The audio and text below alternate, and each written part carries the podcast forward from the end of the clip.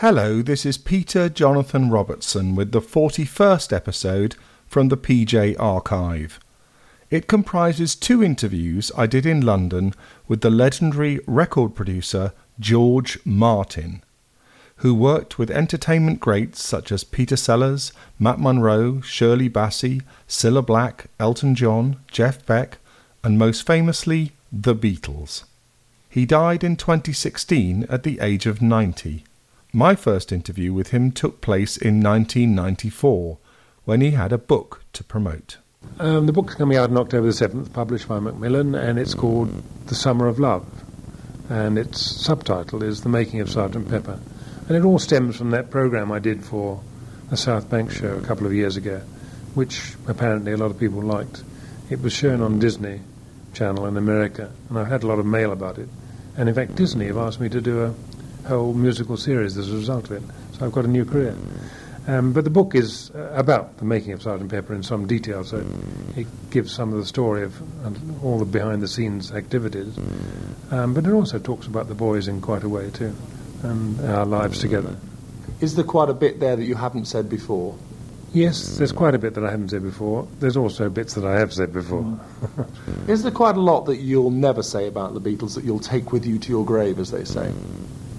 There are many secrets, you know. I don't think, I mean, there are, there are some things that I would not reveal because there's no point. It's like, you know, I, there's a lot of things I wouldn't reveal about my wife or children. Um, and I, I regard them in the same way, they're hmm. family. Do you think the world will be quite shocked by some of the things that you know that you haven't hmm. told us, though? No, the world is never shocked when I see what happens. And hmm. when we've seen the revelations that have happened recently, even with royalty, the world is never shocked. 25 years since the release of the album Abbey Road. Does it feel like 25 years to you? Well, that's a wonderfully original question. Um, no, it doesn't. It feels like yesterday and sometimes. On the other hand, sometimes it feels like 100 years ago. I never really think too much about anniversaries. Will you be doing anything to celebrate this anniversary? no, except I will go along and support my old friends at Abbey Road. All the engineers there are, are all my old mates, and I'll be along there on Monday afternoon to drink a glass with them. As far as Beatles anniversaries are concerned, how does this rate as far as you're concerned? The only significance of any anniversary is to commemorate the original thing, and this the original thing here was the last album they ever made, Abbey Road. It's, it's made the studios famous. Um, you know, you only got to go and look at the studios and see all the graffiti outside. Um, it was a great album, and so I suppose in that respect one should commemorate it. This is what we're doing. How aware were all of you who were involved in the making of that album that it might be the last one? Oh, we all knew. I mean, I was quite, I, I was quite sure that it was the end. I had thought that the end had come earlier. Actually, I thought that Let It Be was such an uncomfortable time with everybody at each other's throats that I really thought that Let It Be was going to be our last album, and I was sad about that. But of course, um, they came back to me and asked me to make another record like the old days and I was surprised. I didn't think they really meant it, but they did, and they came back, and they were all very nice to each other and very cooperative, and it was a very warm and endearing album to make. Are there any particular stories behind the scenes during the making of that album? Well, I mean, there's uh, like any album, we had our good good times and we had our down times. Um, I think when we were doing the long one, you know, the, the continuous piece, the one that Paul and I kind of engineered, um, which John really didn't care for. John really was a rocker. He just wanted rock titles. Uh, but we are putting this thing together like a mini symphony. And there was a bit there where, where, everyone was falling around, and they made up their own nonsense words after Here Comes the Sun. No, not Here Comes the Sun, but The Sun King. There's a, a lot of Jabberwocky stuff in there. And uh, some little rude words crept in, too. We had, we had good fun. You say the atmosphere was good, and yet there's been all this talk ever since that the uh, the teamwork between the Beatles was basically finished by that stage. Would you agree with that? They all wanted to live their own lives, and you couldn't really blame them. They'd been prisoners of each other. They'd been locked up for nearly ten years, and um, they each wanted to live a life of their own with their own families, which they weren't able to do as Beatles. You know, it was quite a prison that fame that they had. So um, that was really all it, all it amounted to. And uh, the, the bad feelings that they'd had during Let It Be were, were patched over. I mean, in spite of all their differences, they, they all loved each other very much. How did you think Abbey Road rates in comparison to the other Beatles albums? Well, you have to go along with what you like, isn't it? Um, and, you know, your favourites. And Abbey Road is one of my favourites. I think it's a super album. Uh, there's some lovely stuff on it. And the end part, part, you know, the Golden Slumbers, that sequence, I think it's one of the best bits of writing that Paul's ever done. May we ask you your favourite tracks on the album? Uh, there are a lot. Come Together's one, um, because, both, both John songs. Um, the one I've just mentioned of Paul's. Um, there, there, are quite a few. I'd have, to rem- I'd have to look through the list and to remind myself.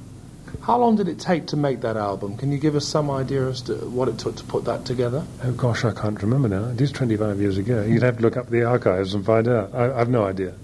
When you see the old photographs and so on of you all recording in there, does that um, make you feel quite emotional? Sure. I mean, one, one always looks back at those times with a great deal of um, nostalgic warmth. You know, I'm a sucker for, for the good old times. Um, I'm sorry that John isn't with us because he was a marvellous bloke and we miss him. It's, it's, you know, it's like looking at old friends and thinking of the good times you've had together. We did have good times. How often do you listen to the Beatles albums, especially Abbey Road, for instance? Normally, not at all. Um, I, I, mean, I knew, know them inside out. I sometimes perform some of the works when I do symphony concerts. But normally I don't dig back and listen to the records, except un- unless there's a particular reason. I mean, I had to do that when we when we scheduled them for CD, and recently I've been working on other stuff for the Beatles. Um, I've been listening to a lot of their spoken word. I've been hearing John talking to me again, as well as Paul and Ringo and George. Um, so I'm never far away from them. Now, I imagine you uh, you've always been a great perfectionist.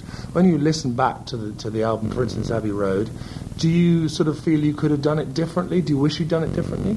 Not really. Uh, I, I, don't like sort of going back over things too much, and people say, "Would you like to do it all over again?" Um, no, I'd run away from that. You know, what we did was the best we could at the time. It may have its imperfections, may may have a few warts on it, but that was it. That was history. If you want to polish it up and make it perfect, somebody else can do it, not me. There was a lot of fuss made about the cover of that album. People saying well, Paul McCartney was dead at that time and all sorts of things. How much aware of, were you of all that, or was that just fan talk?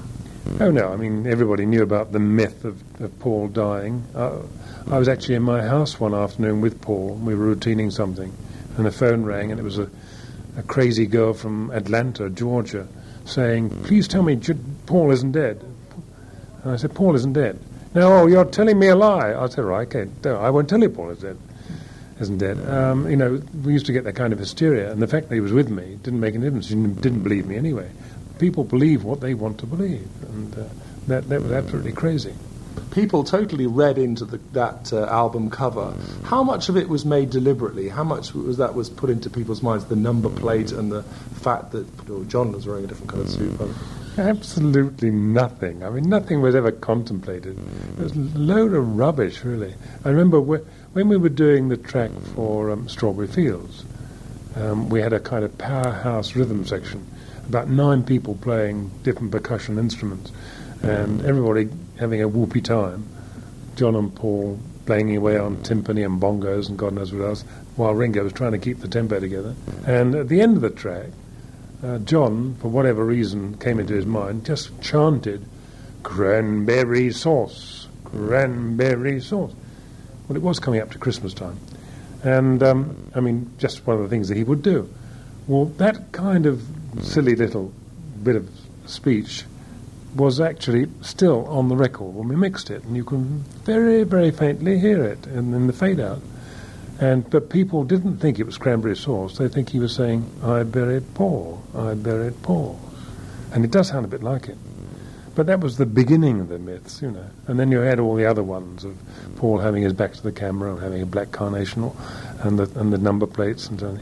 But I mean, it was just fiction. You can make, as I say, you can, people believe what they want to believe, and you can make almost anything work if you want to. Are you saying they did nothing to encourage that myth? Absolutely nothing at all. I mean, we laughed a lot at it and we didn't take it seriously. And then it became, it, it sort of gathered momentum. You know, it became like a bloody great snowball hurtling down, a, making, turning into an avalanche. It was absolute nonsense. Were they secretly chuckling about it? Were you all having a good old laugh at the way people were interpreting things? Well, of course we were. but it did become a, a bind because, um, you know, it, be, it, became too much of a good thing after a while because people really did fervently believe it. Mm. probably still people today who do. Now, as you say that uh, all of you believe that this would be the last album. Did you think that maybe for that period, and do you think that maybe one day they would get back together and, and carry on? Uh, no, I thought once they'd broken up. I mean, we had we had a, nearly a decade of marvelous recording, and they all wanted to do their own thing. They wanted to make their own records, which they did. Um, there was no incentive to get back because it would have meant it would have meant competing with themselves as young people, and you know that was not on the cards. It, the Beatles existed; they didn't exist anymore. Even if George and John, George and Paul and Ringo get back together again, and they have already been in the studio, it's still not the Beatles. Did you think up until John's death that uh, there would there might ever be a reunion? I thought they might do concerts together, rather like the old Stones are, you know, old geriatrics wandering around, raking in the money and, and cavorting around. But they haven't done, and I'm quite glad they haven't, really. Are you, you are genuinely glad? You think it's a good thing that they didn't? Well, I'm always uncomfortable about people trying to be something they're not. And um, the Beatles did exist, and they no longer exist. The three people who remain are marvelous musicians, and their coming together is, is a nice thing to do, but they certainly shouldn't call themselves the Beatles. So, can you tell us exactly what has happened as far as the, the present situation is concerned? Because we've been hearing all talk about comebacks and reunion concerts and things. What exactly has happened? Um, they've been in the studio together. But, you know, we've been doing an anthology of their lives on, on, on video, and I'm working on a, uh, an oral equivalent. Uh, they've been in the studio. I wasn't with them and they've been working and doing a little bit together, but it's nothing earth-shattering. And um, there's no plans at the moment for doing a reunion concert. They might do something someday, but there's nothing definite. Are, who are they using to replace John? No one, as far as I know. I mean, I, but I don't know. I'm not. I'm not party of it. Now, this is, as you say, to do with this anthology. You mean the documentary, The Long and Winding Road, that we keep hearing about? Yes, it's not going to be called The Long and Winding Road. It right. is. It is a documentary. Yeah. Right. It traces their lives from the beginning to the, the time they broke up. Mm. What is your participation in that, at least? Um, I'm doing an oral equivalent of it. In other words, I'm making up a, a whole series of CDs which, which trace their history in the same way that the video does and they will be issued round about the same time. Can one ask your, your favourite memories of the Beatles, or just too many to mention? Too many to mention. Um, and I mean, I've still got memories of, which are happening now, you know, because I still see them. Now, I think that um, it was a whole lifetime. You can't sum it up in a glib word.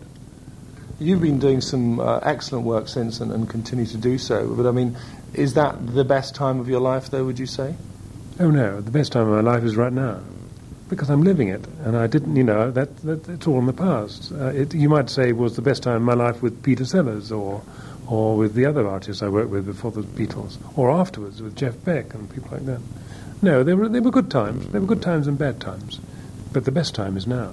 Do you feel you've been given the credit you deserve as far as the Beatles are concerned? Yes, absolutely. I've been given all the credit I could have ever uh, wished for. Probably too much to think that it nearly didn't happen between you all, that you nearly didn't get involved with them, how do you feel about that now? Well, if I didn't get involved with them, they wouldn't have got involved with me. Mm. And who knows, they may not have existed as we know them now. You mentioned earlier that you're still in touch with the, uh, the other three Beatles. Can we talk a bit about what they're up to individually as well as this group thing?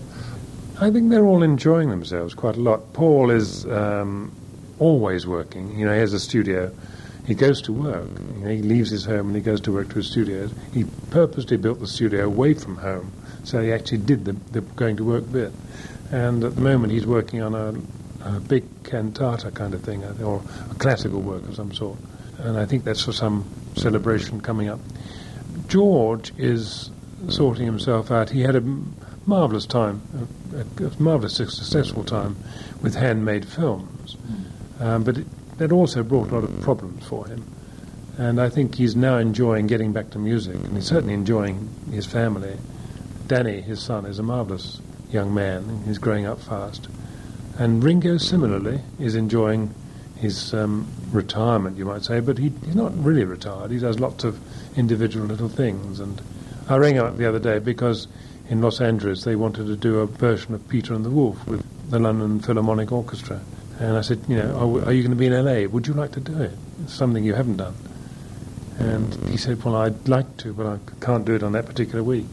So that's the kind of thing he likes doing, you know, performances, that sort of thing. You've always come across as a sort of uncle figure to the Beatles. Would you say that's a fair description of, of how they are? Are they, are they the same with you now as they've always been? Uncle. I, I always think I'm big brother. now, we're about, there's about 14 to 18 years difference between mm. the youngest and the oldest. So it's a kind of big brother relationship. But I mean, when you get to the age of 50, which most what they are now, or more, older in the case of Ringo, you don't think of it quite that that. You know, he's just a slightly older person. Do they sort of speak to you and treat you in exactly the same way as they've always done? Oh yes, they call me the same names as they ever did. As I used to joke about them, their success has never changed them. They're still the same arrogant devils they always were. So, what sort of things do they call you? oh, well, no, I'm joking. I mean, they're, they're, we, we have a nice, affectionate relationship, really. Can you just say what, how you would feel about them uh, getting back together now? If, if there was to be a concert or something, would you be for that? Oh, if the three of them appeared in a concert together, yes, uh, that's um, that's fine because um, you know they've been they're, they're, good friends and they're, they're they're better friends than they've ever been, providing that people are not not expecting now the rebirth of the Beatles. I, I, think enough time has gone past now for that not to happen. So it won't be Beatles again. It'll be George and Paul and Ringo having fun.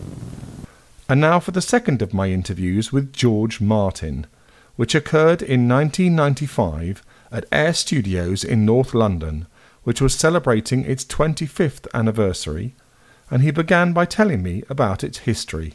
The four producers, that was myself, John Burgess, Ron Richards, Peter Sullivan, and three ladies, one of which became my wife, started Air Studios in 1965. And by 1970, we were able to raise enough money to build a studio for ourselves. And we, we built the studio originally for, for, we actually, our slogan was a studio that was built by producers for producers, because we knew what we wanted. And, um, and we set about getting it. So the studios in Oxford Circus quickly established themselves as being very very up to date, very techno- technologically right. You know, we were 16 track when Abbey Road were only eight, that kind of thing. They became very, very successful. And then we, I opened Air Studios in Montserrat 10 years later, and that ran for 11 years very successfully. With Till you had a hurricane, didn't you? We had Hurricane Hugo, which wiped us out, mm. which was a great shame. The Rolling Stones, I think, were one of the last people to work there. And now, unfortunately, Montserrat, of course, is threatened with a volcano. But I still have the property out there. And now, of course, we have the third studio, which is this place in Hampstead, which is the biggest and the best. And it opened uh, two and a half years ago. Which was a converted church, isn't it? It is. It was a wonderful old church built by Sir Alfred Waterhouse in Victorian times. And it's a listed building, grade two with a star. And so English heritage had a lot to say in the way I converted it. Um, and it was a labour of love, really. Uh, it cost a lot of money to do it, but it was well worth doing, I think. And it's, a, it's got a lovely, lovely sound. When you first saw the building, did you immediately spot its potential as a recording studio? Yes, you get a kind of gut feeling about these things, and um, I knew that the volume that was there that I wanted for a really good orchestral sound. In fact, to be honest, it was bet- It turned out to be better than I thought it would be, and it really is for, the, for strings. It's the best sound I've ever heard. The Abbey Road's always been my yardstick, and I'm happy to say, I mean, I, I love Abbey Road and I still work there, but this studio is better. Some people would imagine it's hard to follow up working with the Beatles, that you couldn't ever have so much fun again, but you have.